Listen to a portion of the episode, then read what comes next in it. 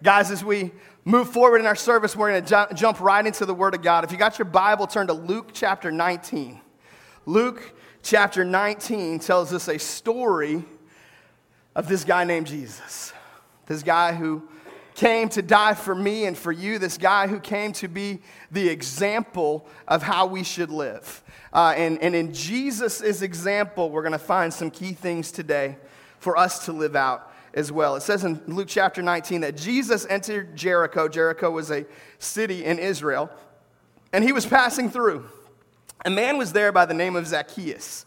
He was a chief tax collector and was wealthy. Most of you probably know tax collector was not a better thing in Israel than it is in America. Uh, in fact, it was actually a worse thing, believe it or not, in Israel than it is in America. They were considered traitors. They were, they were considered friends of the enemy, so they were therefore enemies themselves. They were greedy, they were liars, they were thieves.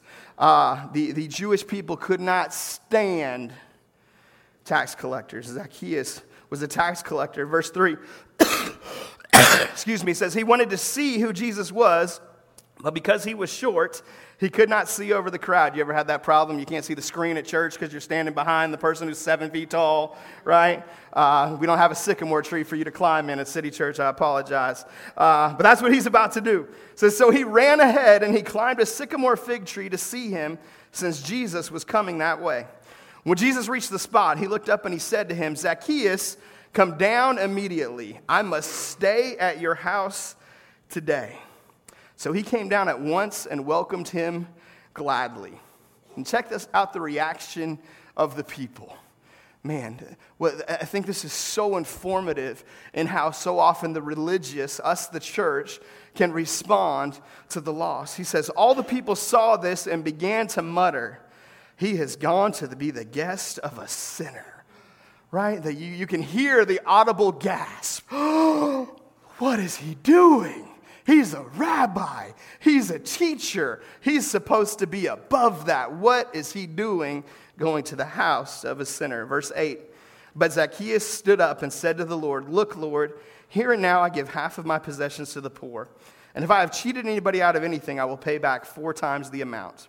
Jesus said to him, Today salvation has come to this house, because this man too was a son of Abraham. For the Son of Man came to seek and to save that which was lost. My whole life I've known Luke 19:10. I've memorized that verse very not my whole life, but very early in life. I never knew that was part of the Zacchaeus story. I never connected those before. But at the end of the Zacchaeus story, Jesus makes this declaration about himself, about his mission, why he even came into the world. He said, The Son of Man came to seek and to save that which was lost. That's the Jesus that we follow. Would you pray with me this morning? Father God, I thank you that you are for sinners. God, I thank you that you are for the lost. God, I thank you that while I was still a sinner, Jesus Christ died for me, that you demonstrated your love for me in this. God, let that truth reawaken in our hearts today. Let it reawaken in our midst today. God, let it compel us to some action today that you love the lost. You care for the lost. You are after the lost. And you have commissioned us, you have given us responsibility to follow in your footsteps. And so today, God, help us to receive that commission and to walk it out. In Jesus' name, everyone said, Amen. Amen. You've probably picked up between what Hunter said and what I've already said, today we're going to talk about how God is for the lost. God is for the lost. We're in the series we're calling For the People. Uh, with seeing in Scripture who are these groups, who are these people that God is for. We saw at the beginning of the series that God is just for people in general, right? That God loves people, and if He's for people, we should also be for people. We should also love people. We saw in week two that God is for this thing we're doing right now. He's for the church. He's for his body gathering together, growing together, that, that the church exists for the exaltation of God, for the edification of the saints, for the evangelization of the world. That God is for those th- through things, and he's chosen his church to accomplish those three goals. Last week we saw that God is for me, not me personally, Troy Sowden, but me as an individual. You He's for you in the same way. God is for us, God is for me. Next week, we will wrap up this series and discover how God is for our city. God is for Olive Branch. God is for Nesbit. God is for Horn Lake. God is for Hernando. God is for Memphis. Amen? God is for our city. He's for our cities, and we're going to discover that next week. I've been telling you for a few weeks, you probably already know, uh, but we're giving away a free t shirt. We haven't had a t shirt in like four years, uh, so it's time to freshen up your wardrobe. So we got, that's right. We, we got a new shirt for you. Uh, so be here next Sunday and make sure and get one of those as we wrap this series up. Um, but there's a tension in today's message as we talk about how God is for the lost, because we can immediately think of a whole lot of stuff that's in the world, a whole lot of stuff that's in the lost that God isn't for, right? God being for people doesn't mean God's for everything that people do. God being for your family doesn't mean God's for everything your family does. God being for the church doesn't mean that God is for everything that the church does but he's still for us, right? He's on our side, he's for our best. And so, because he's before our best, sometimes he has to actually be against some of the stuff that's in us, some of the stuff that we're doing, because some of those things prevent us from walking in his very best. the reality is, God ultimately is for God. And that can be a little bit awkward. That can be a little bit uncomfortable for us to wrap our brains around that truth and that statement. But we just said that God is for the church, right? And the church He created for three purposes. The first one is for His own glory, right? That, that He would be exalted, that He would be lifted up in the world. Excuse me. So if God is for His own glory, that gets a little weird because we no, if we're for our own glory, that's pride, right? If we're for our own glory, that's, that's us looking for attention. And so for God to be for his glory, that can feel a little uncomfortable. But as we discovered a couple weeks ago, when you're the only one who has the ability to rescue, you have a responsibility to draw attention to yourself when you're the only one who, who's there and someone is drowning, and you're the only one who can save them, you're the only one who can step in, you're the only one who can provide the life preserver. In fact, you are the life preserver. It would be selfish, it would be sinful, it would be wrong not to draw attention to yourself. And you see, God isn't just the only one who can save the lost, although He is certainly that. He has a responsibility to draw attention to Himself so that the lost can see Him. But the reality is, even for us, even that most of us in this room probably know Jesus, most of us in this room have probably received his salvation, God has to continually draw our attention back to him because we get distracted, because we look at other things, we turn to other things for satisfaction, for fulfillment, for peace, and those things don't work. And so God today is compelling you. He's speaking to you. He's drawing you back to Himself, not because God's got a big head, not because God is prideful and arrogant, but because God knows that you need what He's got. I need what He's got. We need not just what He has, we need who He is. And so He's drawing our attention back to Himself so that we can find what we need. You see, God is for God, but in God being for God, that means God is for people. That means God is for the lost. That means God is for us. God is for the church. Um, now, the lost have a unique place in Scripture. Uh, there, there's another tension we got to speak to very quickly uh, to, to, make sure that we get to the other side of. Romans 5.10 puts it this way, talking about us before we knew Jesus. says, we were God's enemies. Everybody say enemies. This is your story. This is my story. If you've not received Jesus yet as your Lord and Savior, if you've not given him your life, the reality is this is your current status. As God's enemy. Colossians 1:21 puts it this way, once you were alienated from God and were enemies in your minds because of your evil behavior. Philippians 3 puts it this way, for as I often told you before and now tell you again even with tears, many live as enemies of the cross of Christ. Now, this is Paul writing this, and if you know Paul's story, Paul's somebody that we would legitimately say he was an enemy of the cross of Christ, right? He persecuted the church. He pursued putting Christians in prison and actually seeing Christians inflicted with the death penalty. He was an enemy. And so we look at him we're like, I never did that. I was never against God in the same way.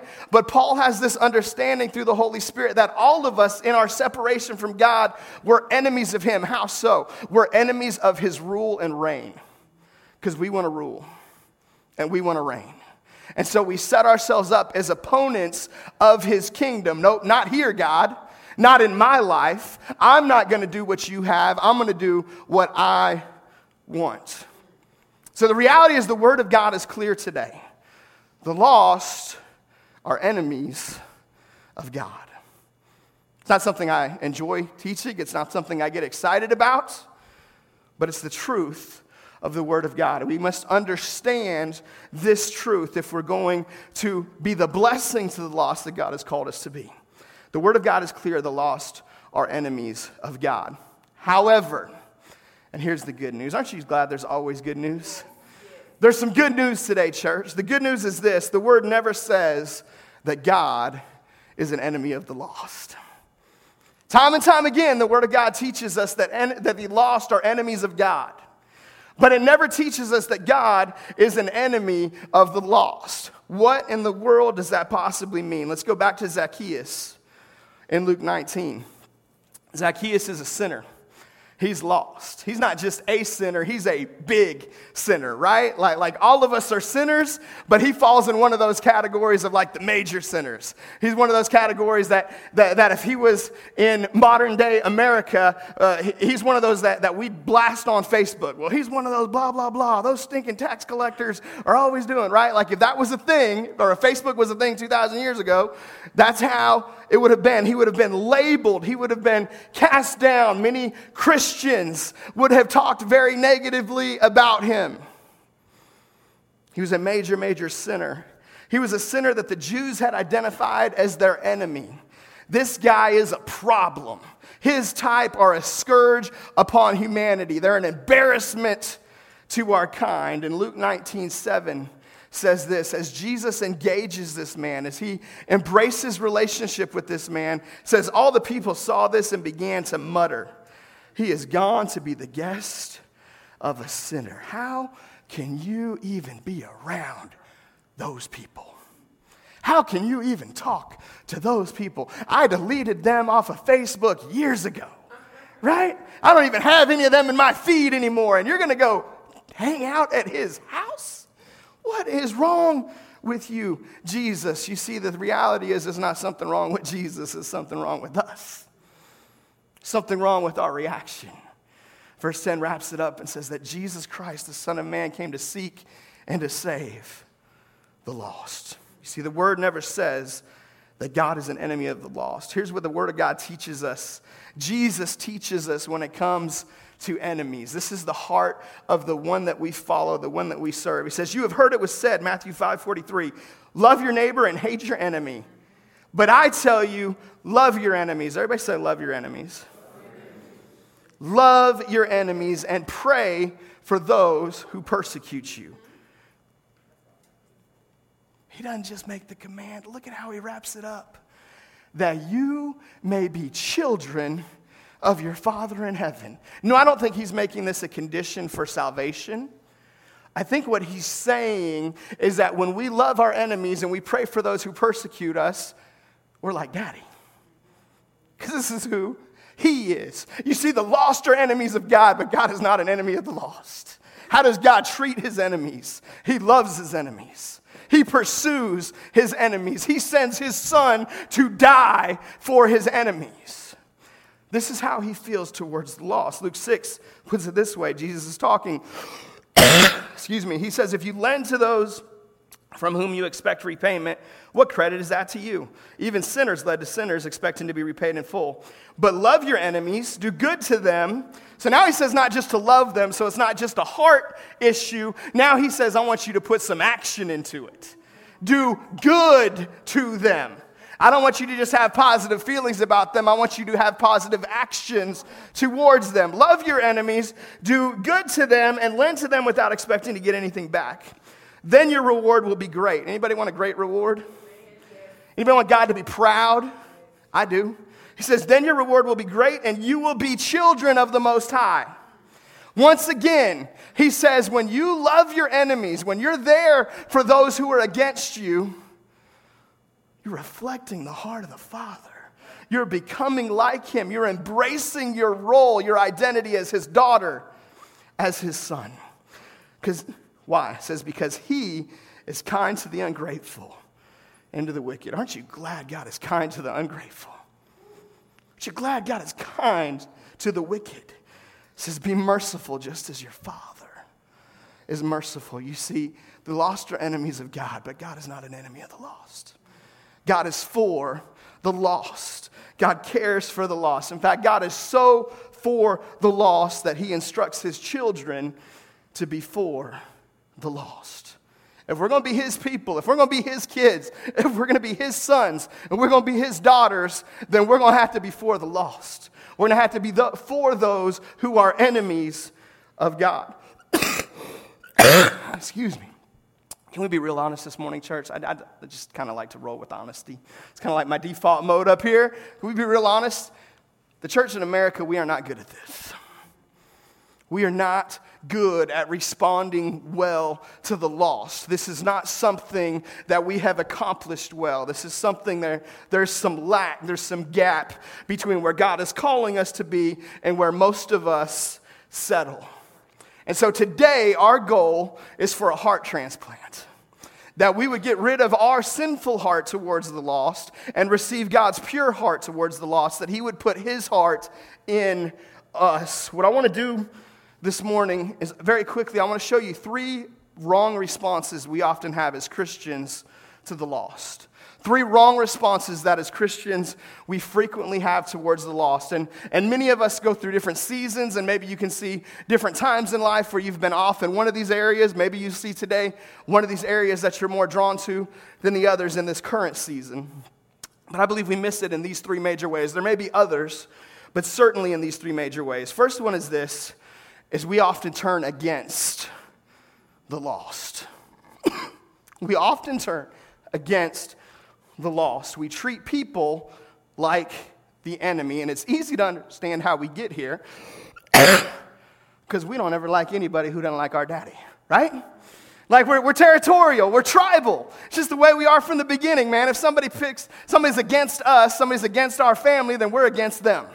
We pick teams, we pick sides. And so when somebody's standing for something that, that defames God, when somebody's for something that steals his glory, that doesn't represent him well, then we stand against that person. We usually do this in groups.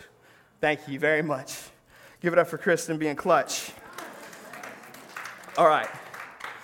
Here's, here's how this usually comes out of our mouths.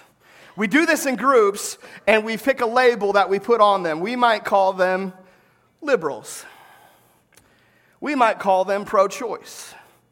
We might call them homosexual advocates.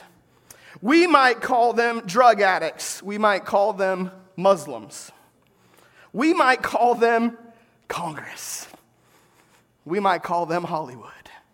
But we call them them and we call them something and we label and we separate and then we put the label on and then we talk down towards.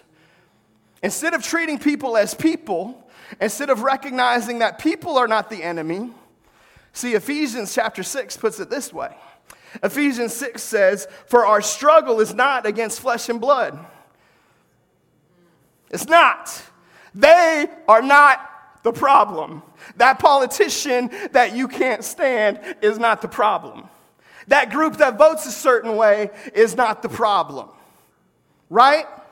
They, this, is, this is the Word of God. It says, Our struggle is not against flesh and blood, but against the rulers, against the authorities, against the powers of this dark world, and against the spiritual forces of evil in the heavenly realms. And so, what we do is we turn against people, we turn against the lost, and we try to justify it with righteous indignation. Man, we're standing for the truth, and I believe there is righteous indignation, but I believe oftentimes we have an unrighteous response in our righteous indignation. People ain't the problem, people aren't the enemy. God is for people. God is for the lost. I'm not saying God's for everything every one of those groups do, although, can I say this too? He's not for everything that, that the church does. He's not for everything that conservatives do. He's not for everything that pro life people do, right? Like, I'm pro life. I'm not saying that, that each is equal. There is a right and there is a wrong, and truth is important, but people are not the problem. Sin is the problem. The enemy is the problem. And we sit here and we pick fights with people that aren't the problem. And if you're fighting the wrong enemy, you're never going to win the battle. You'll just drive yourself crazy. You'll misrepresent Christ in the process. I already had water, but thank you.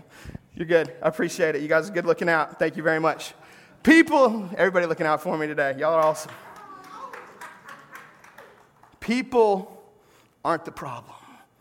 And so often we turn against the lost and we treat the lost like they're the problem, like they're the enemy.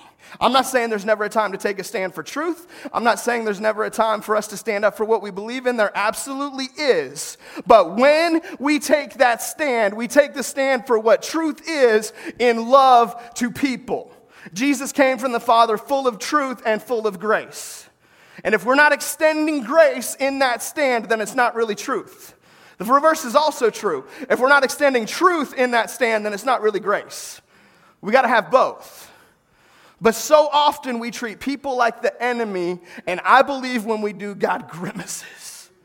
I believe God hurts because people are not the enemy. He loves them. He pursues them. He is for them. So often we default to that Pharisee standpoint where they treat the same way they treated Zacchaeus is how we treat the lost. Well, God couldn't love them. God's not for them. Yes, He is. He's for them. He's not for everything they do, but He's for them. The second bad response we have to the lost is this oftentimes we turn our backs to the lost. So, first, we turn against them in opposition and, and, and, making them our enemies. Secondly, we just can turn our backs to them, right? We, we pursue God. We dive into the church, good things, things we should be a part of. We get into our little Christian bubble, and we just kind of forget that anybody who doesn't know Jesus even exists, right? We're, we're, we're not pursuing the lost. We're not praying for the lost. We're not engaging the lost. We don't even really know anybody who is lost anymore because we got sucked up into our little Christian bubble. And the Bible tells us to be in the world, but not of the world. now, there's a danger on this point I want to make sure I address. Sometimes there are specific lost people you are going to have to turn your back to.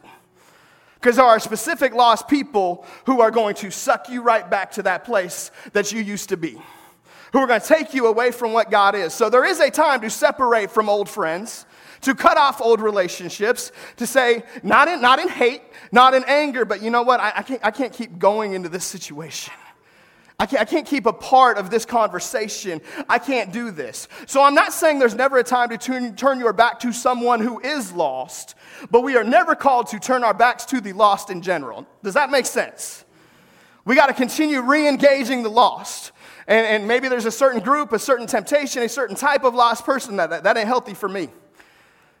And so you may need to wait until you get to a place where you're stronger in your faith, where you can re engage that. And that might be a long time. But there are lost people who are for you. There are lost people you are called to. And so we can't just ignore the lost. We can't just pretend they're not there. That's not who God is. God is constantly aware of the lost, constantly pursuing the lost, constantly chasing the lost, and He sends us to do the same thing. So the first mistake we make is we turn against the lost. The second mistake we make is we turn our backs to the lost. The third mistake we make is this we just turn back into the lost. I don't mean we actually lose our salvation and become lost again. But I mean, we, we start surrounding ourselves by the lost, and instead of us making an impact on the way they live, instead of us pointing them to Christ, we just kind of default back to who they are. We, we, we just kind of start looking a little bit more like the lost, start talking a little bit more like the lost, start not really having any impact. You see, God has called us, Jesus has told us we are the light of the world. We just sang it, right? We will shine where darkness falls. That's what the church is called to do. But if we go into darkness and our light starts to dim, what's the impact in that? The world needs some light. The world doesn't need us to be like them. The lost don't need another lost person in their life. They don't need another person who lives like them in their life. They got plenty of people who are confused, who are defeated, who are destroyed, who are discouraged. They're surrounded by that. They need something different.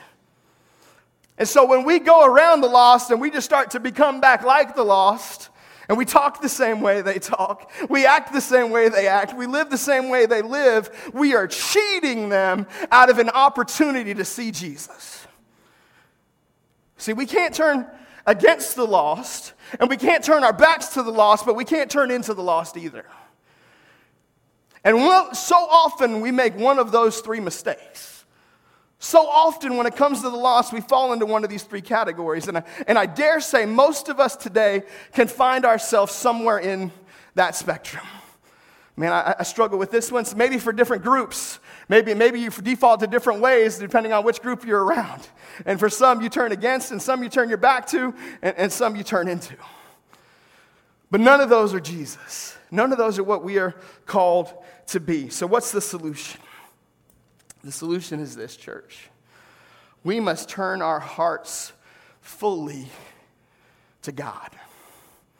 You see, the reason why we can fall back into looking like the lost when we're around the lost is because we're not really that close to God ourselves to begin with. When we're full of the Holy Spirit, when we're prayed up, when we're in His presence, when He is evident in our lives, we're going to shine. But when we're just living and defaulting to mediocre Christianity, when we're defaulting to may, maybe showing up to church, maybe even serving, but man, there's no real relationship with God outside of when the church doors are open, we're not going to have any impact on the lost. But they're not going to see anything in us that they need, that they want. They might find a little sliver, a little glimmer somewhere.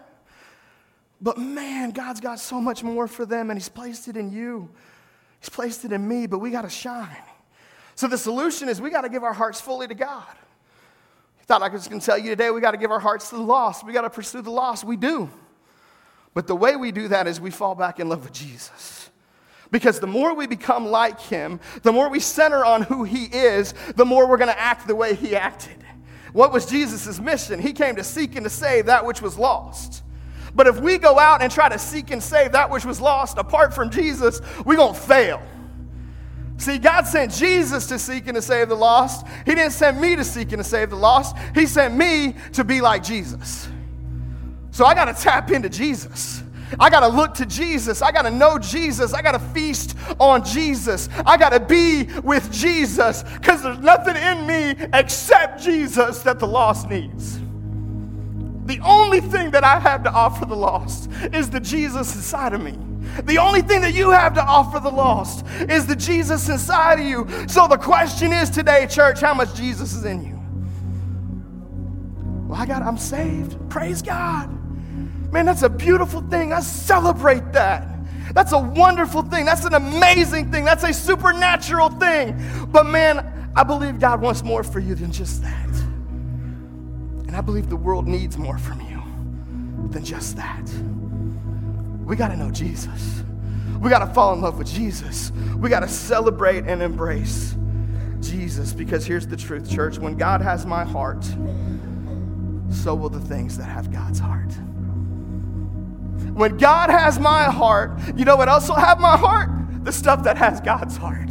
You see, when God captures my heart, He gives me His heart. But I got to let Him capture it, not just save me. Man, I got to let him have my heart. God, I want more of you. Do you want more of God in your life today? Do you want more of His presence?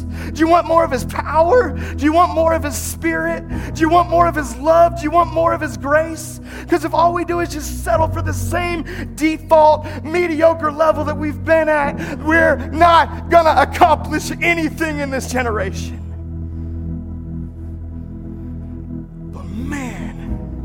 When a group of people desperately fall in love with Jesus. When a room this size says, I'm going after Jesus with everything I got, I'm going to give him everything. And yeah, I'm going to trip, and sometimes I'm going to fall, and I'm not always going to get it right, but I'm chasing after who he is. That's when we get to make an impact in a generation. That's when a city starts to change. That's when the lost start becoming found. That's when those in darkness start to see light. That's when a change is made. Solution today, church, is we got to fall in love with Jesus all over again. And I'm not talking about like an emotional three minute prayer at the end of service and then let's go hit Chili's and go back to life. I'm talking about we got to start evaluating our heart status, evaluating how we spend our time, evaluating what our, our habits, our disciplines of being a believer look like. What does my time in the Word look like? What does my prayer life look like? What, what does my time serving look like? What does my giving look like? What does my worship look like? What do these things look like that God's called me to? And if we see some lack, it's time to step it up. Because I don't know when Jesus is coming back. But I know we ain't going to be here forever, church. One way or the other, we're leaving this earth. We're leaving in a box or we're leaving in the air, but we're leaving this earth. There is a shelf life on our opportunity. And there's a shelf life on every lost person you know. There is only so much time for us to point them to Jesus. We got to fall in love with Jesus, church. We got to fall in love with Jesus. It's urgent. It's now. We can't keep putting it off. We can't keep waiting until the next time. We can't keep waiting until, until my situation changes, till I get more time on my calendar. We can't keep waiting until there's a better series or a better church or a better worship song. We got to quit waiting and we got to fall in love with Jesus now. Now. Today. Fall in love with them all over again. When He has your heart, He's going to give you His. And that's when we're going to go after the lost. We're not going to turn against them. We're not going to turn our backs to them, and we're not going to turn back into them. That's when we're going to be salt, and that's when we're going to be light. When we're like Jesus, and only when we are like Jesus. Will you pray with me, church? Father God, I thank you so much for these incredible people who love you, who want the things that you want. God, I know deep in our hearts, every one of us wants this.